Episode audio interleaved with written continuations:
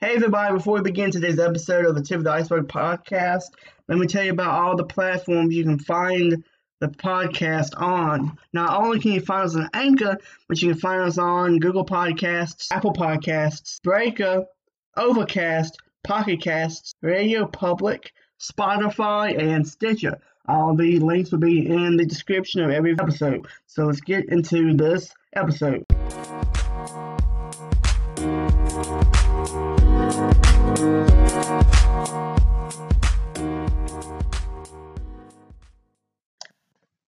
Hey everybody, before we begin today's episode, I want to dedicate this episode to our dear friend of mine, Robert Miller, who passed away a few days ago.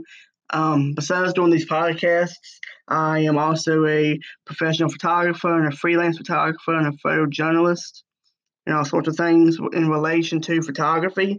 And Robert um, known as Bob. He's the one that got me into photography and studying it more and wanted to be a better photographer. I took classes through and under him in 2010 to 2011. Um, after I started in 2009, that's when I started taking classes about a year after. And Bob was one of the first people that I met who taught photography and who was very good at it. And he taught me things like stepping outside the box when it comes to doing photography and the way I think and comp- compose the images. And he taught me a lot of techniques that I've been utilizing ever since. So this episode of the podcast is dedicated to Robert Miller. He'll be missed and he's loved by many. So thanks for listening, guys, and enjoy this episode.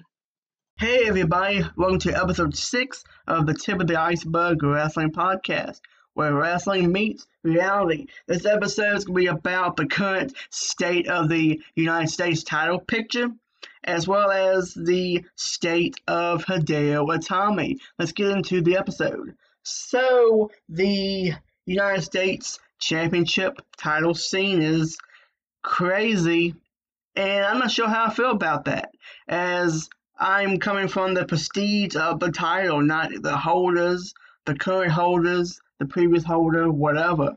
But last night on SmackDown, it was interesting and it was funny and I liked it. Um, they had a random match. It wasn't random actually, but it was champion Shinsuke Nakamura who beat Rusev at the Royal Rumble pre-show to be United States champion against R-Truth, who was attacked by Nia Jax at the Rumble. So the WWE rewarded him or gave him this title opportunity as a token of him getting screwed out of a spot. And I figured, okay, Shinsuke is going to win this easily.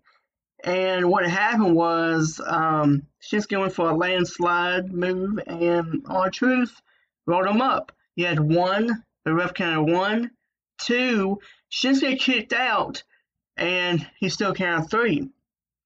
And then they went on to wrestle. R-Truth went for an axe kick, a spin axe kick, whatever he does. And Shinsuke ducked him, and the referee's like, hey, hold on, stop. I count three. And Shinsuke looked confused. R-Truth looked like he would, couldn't believe it.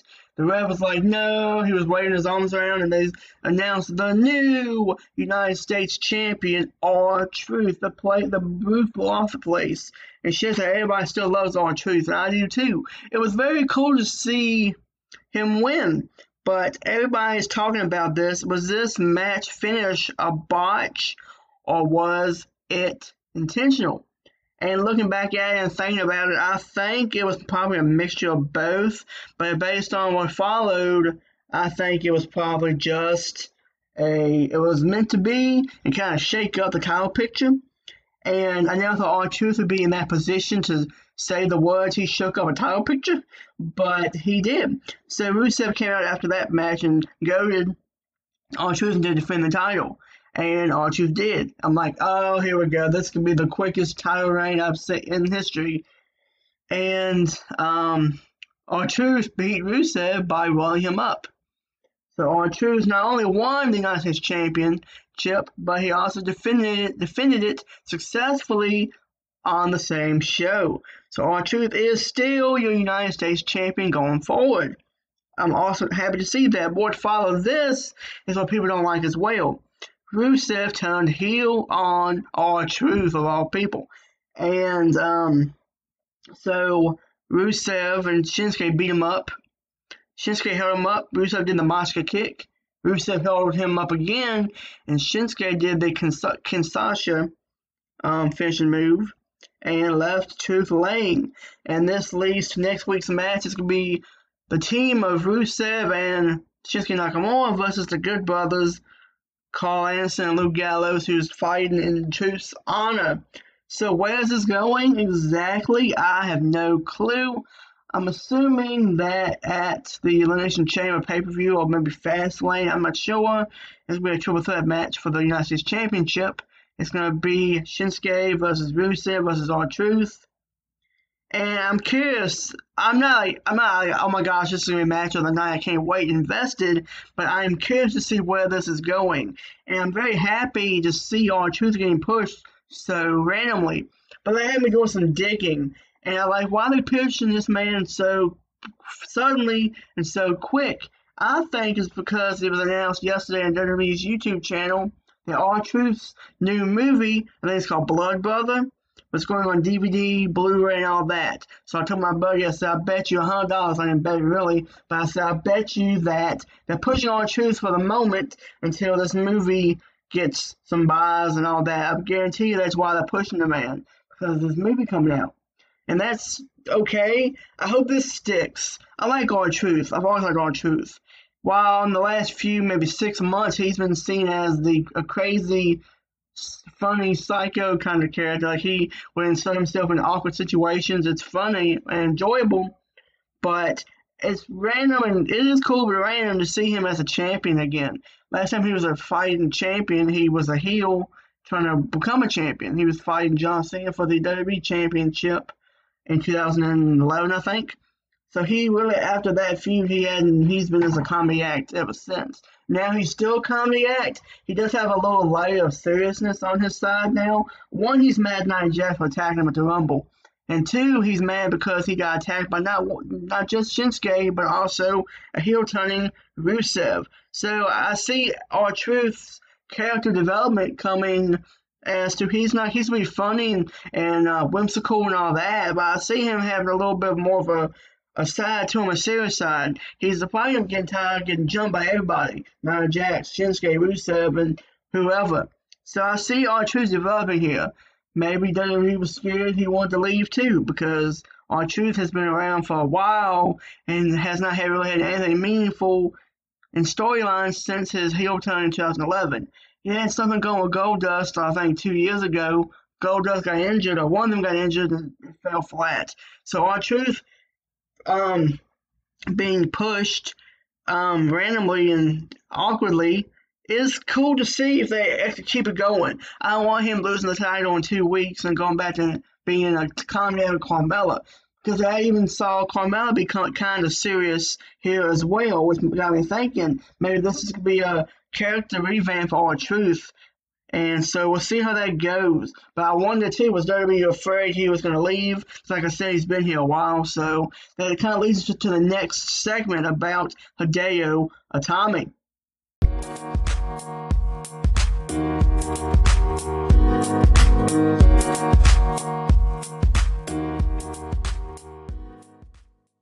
So, it was reported last night that Hideo Itami has asked for his release from WWE, and it was granted. Now, I'm assuming he is gone out of the company now. His last match was last night on 205 Live, losing to Akira Tozawa. So he lost, he's out, and he has a nine day non compete clause, so he's going to be not active again until May. So. He'll, I don't know if he'll go back to New Japan, where he was from as Kenta, or if he'll go back or go to AEW when they get going. I think in May is a pay per view too, so that's kind of coincidental. So maybe that was his whole plan all along. By the time his contract expires, he'll be able to be AEW bound. Because looking at the career of Kenta slash Hideo Itami, his career in WWE fell very flat, very quick. And it's not his fault, nor is it creator's fault. It's just something that happened. When he debuted in 2000 and 15, 16, his first feud was with the Ascension. He took them on like consecutively in weeks. He was a big deal. He was a man who came in shortly after CM Punk left and him originating with GTS and bringing that back was the highlight of his career. People loved that. And he got injured twice in the span of, I think, a year, a year and a half. He was out for a while both times with, I think it was a neck issue and a shoulder issue, or vice versa. And after that, he came back, he turned heel. I can't remember on who, but he really never got off the ground there. He was he was a good heel.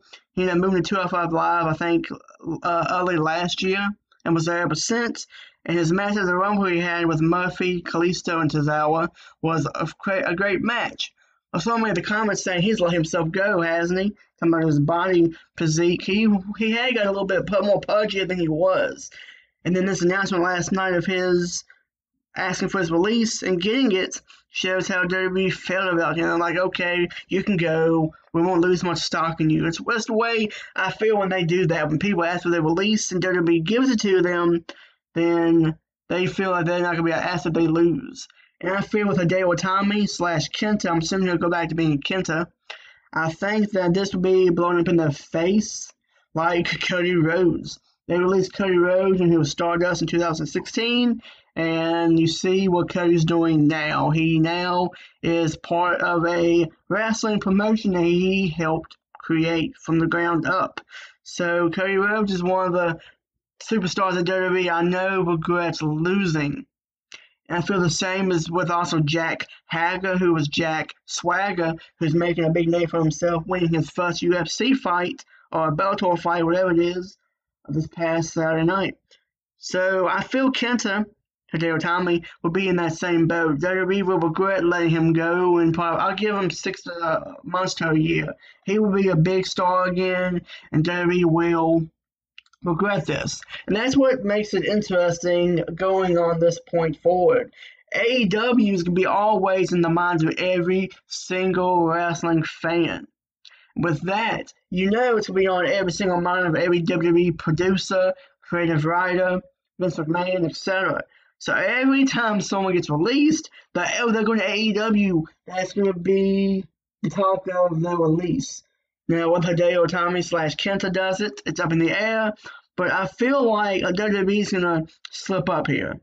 I feel that they're going to start releasing guys, or guys are going to leave, and they're going to see them as not commodities. They're, they're not going to make it in AEW or wherever, and they do because a lot of the people that they are that was rumored to be leaving uh, WWE is being kind of pushed or used more. An example of that is Zack with a K, not an H. WWE.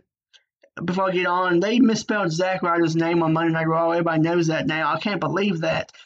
That he's been there for almost a decade and over a decade since 2008. So yeah, over a decade. He's been Z A C K Zack all that time. On Raw, they did Z A C H. Poor Zack. But back on topic, Zack Ryder, um, I heard Kurt Hawkins' name, and the Revival. All of them have been rumored to be leaving WWE for AEW. What does WWE do? Put all them guys in tag team feud so they can't, or either they're satisfied or whatever for the time being. I thought that was coincidental. We've seen Zack more in the last two weeks than we have in two years. So mentioning AEW, um, that's interesting because, like I said, we haven't seen him that much at all. And then the AEW rumors sucking around that he's they're interested in Zack Ryder of all people, which is cool and interesting too. Now he's getting TV time and getting kind of a push, even though he lost. They lost to a rival. He's getting used. So that's what got me curious. That AEW is always in the minds of everybody, uh, fans included, and and WWE people. And with Hideo Itami slash Kenta leaving, that was the first time people talk about, oh, he's in AEW now. He's going to go to AEW when his no compete clause is finished. So it's curious to see where he goes. So yeah, Hideo Itami is no more, and like I said in my last video, ending it, Dean Ambrose is also leaving WWE.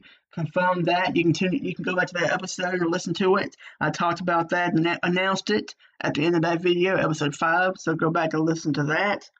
So that's all for today's episode of the Tip of the Iceberg Wrestling Podcast, where wrestling meets reality. T- tune in to the next episode and make sure you comment about this episode. What do you think about um, Hideo Itami leaving and R-Truth's title um, victories and, and all this randomness going on. Let me know in the comments or whatever you can do on no matter what platform you use to listen to us. Communicate me, with me in any way you can.